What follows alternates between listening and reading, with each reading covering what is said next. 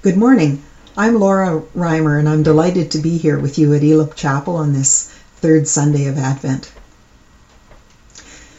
We have a Christmas train. It runs on a circular track under our Christmas tree. Our young grandson Luke is three, and he loves trains. So we bought a Christmas train on Kijiji quite selfishly to watch his delight. He and his little sister Charlotte love to sit and watch that train go around and around in fact, they've run that train so many times that the soundboard is almost worn out after just three weeks. Most days they video phone us first thing in the morning just to watch that train toot and call all aboard and chug, chug, chug along the tracks. One day, before the latest COVID restrictions were announced, they were at our house watching that train. Suddenly, Luke picked up some Duplo books, bricks, which are large building blocks like Lego, and he put several of them on the track. He watched us as the small engine connected with those bricks, slowed down, then pushed them off the track and kept going. After a little while of increasing the challenges to the Christmas train, he picked up the entire bin of Duplo and dumped it on the tracks. Then he waited for the train to approach. The little train sn- slowed significantly when it encountered all those Duplo blocks, and one of the cars even fell sideways but the train kept chugging. Eventually, the little train made it through and came back to us along its circular track, ready to keep on traveling.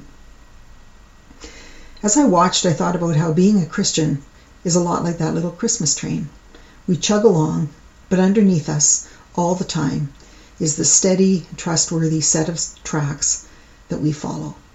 And even when life dumps as much Duplo as it has to give on us, we have a way to guide ourselves forward just like there's a set of tracks under that Christmas train. The name of that way that we can follow is Jesus.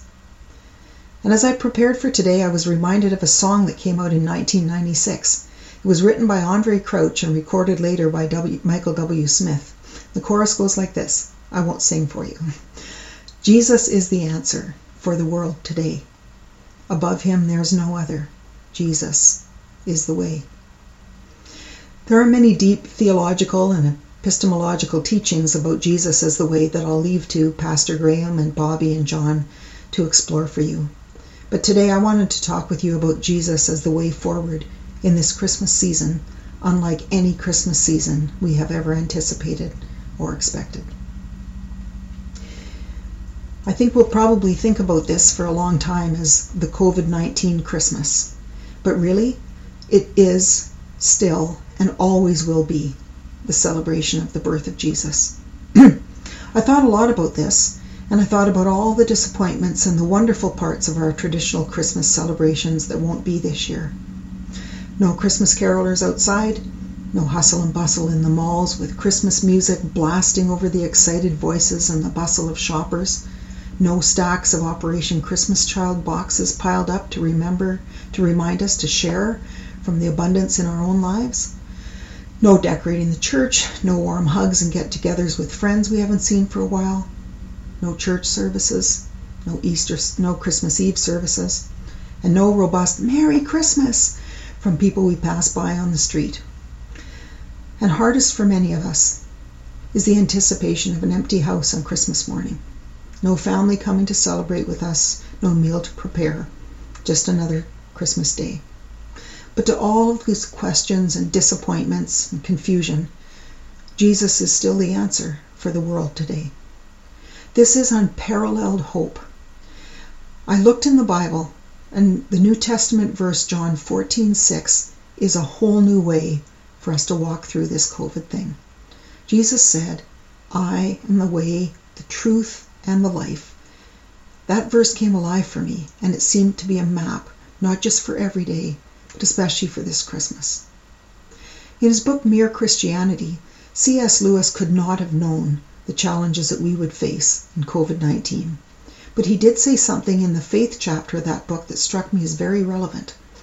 He said, We try to understand and to separate into little compartments what exactly it is that God does and what people do, and when God and people are working together. You have probably prayed many prayers that fit into these kinds of categories. So, as Christmas approaches and our family gatherings, our traditions, our travels, and our visits are all so uncertain, it seems to me that Jesus still offers us the way. What God does and what He did do was send us Jesus. That's why there's Christmas.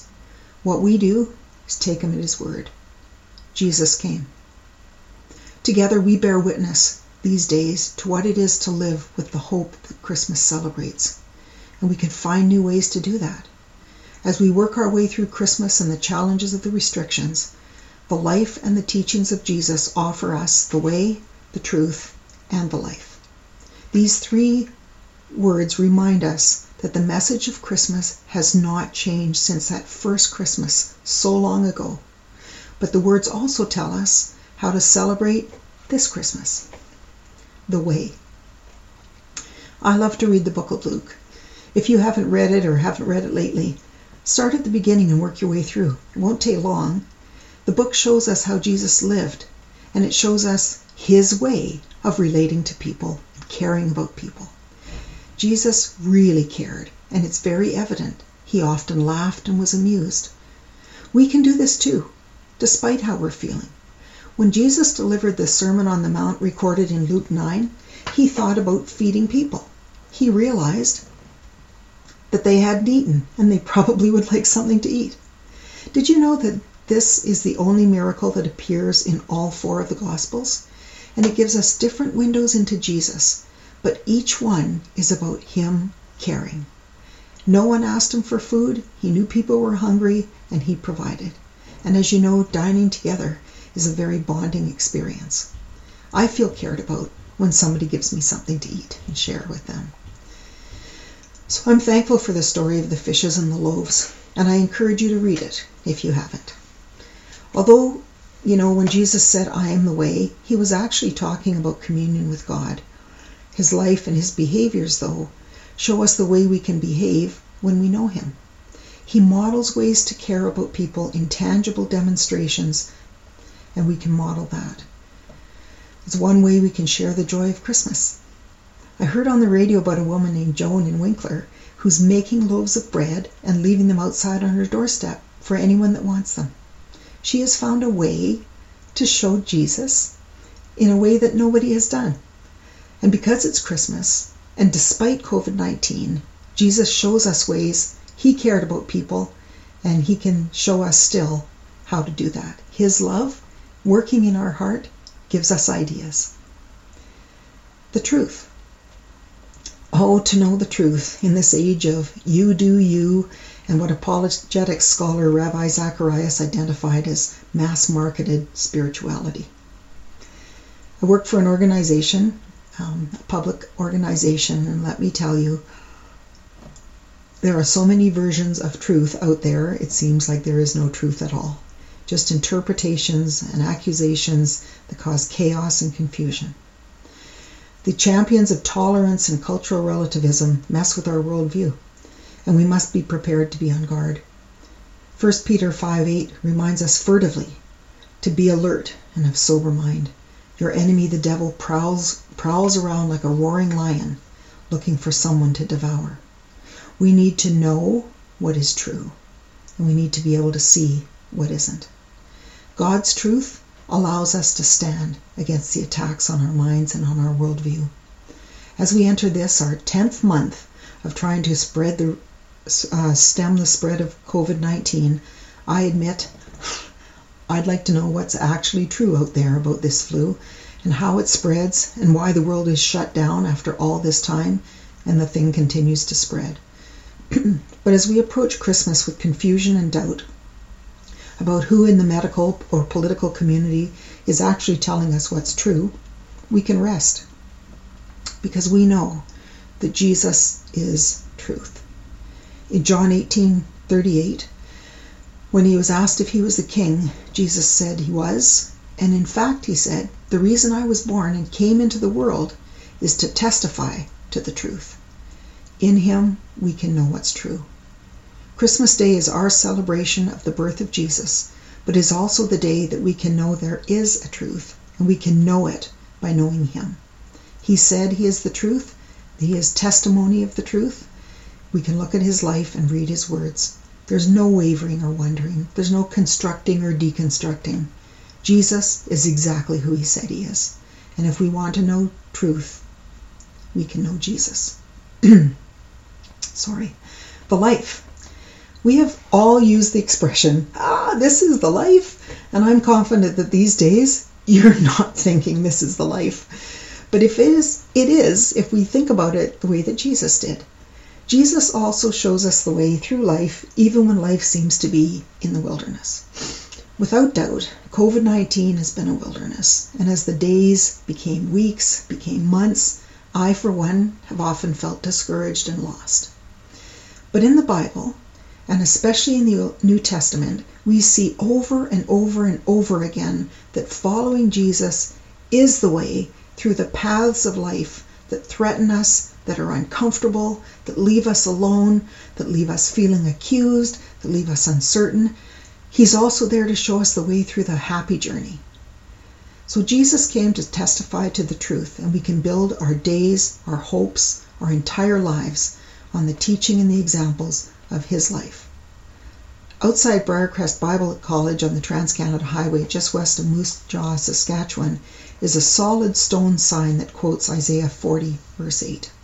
It says, The grass withers and the flower fades, but the word of God stands forever. We know that Jesus is the Word of God. He showed us the way through his life, his words, and his teaching. But perhaps most of all, Jesus also showed us how to live life, the life he promised would be abundant in John 10:10. While we're here on earth, it doesn't really matter how we get together, but what matters is that we find a way to be together. There is life in being together, and that's the strength of being part of a church community. We all swim in the same pool, the water flows in the same direction, our feet are firm on the same bottom. It's not ideal to be meeting together on YouTube or on Zoom, but at least with technology we can. We can have opportunities to get together. We can connect we can remain a community. So we celebrate Jesus, but finding a way to share the message together is a new adventure. Sometimes when people ask me how I'm feeling these days, I'm tempted to say what many of us say I'm tired.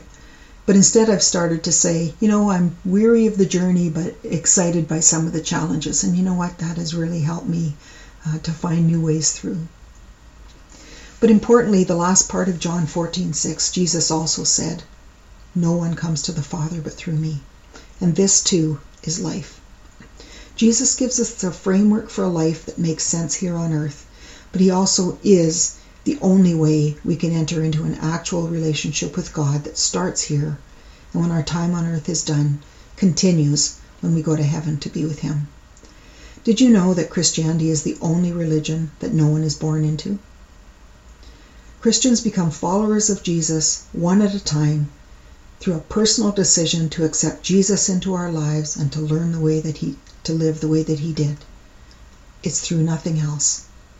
Jesus is life, he is truth, and life with him is abundant. And so at Christmas time we're reminded that Jesus is the way, the truth, and the life. There is no Christmas without him. But he also makes the way for each of us each and every day that isn't Christmas.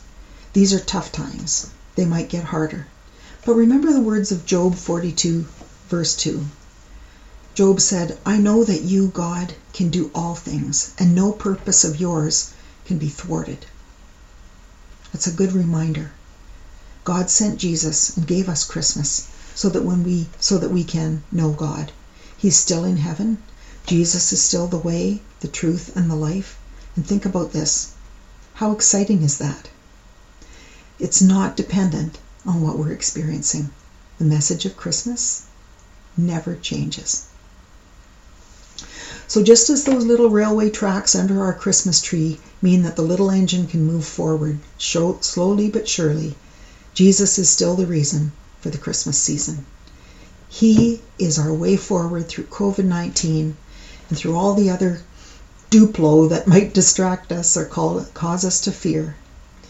Jesus is the way through the hills and the valleys of this unusual Christmas celebration.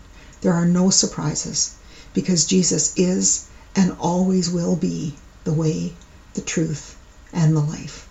My life, your life, life here on earth, life here on heaven.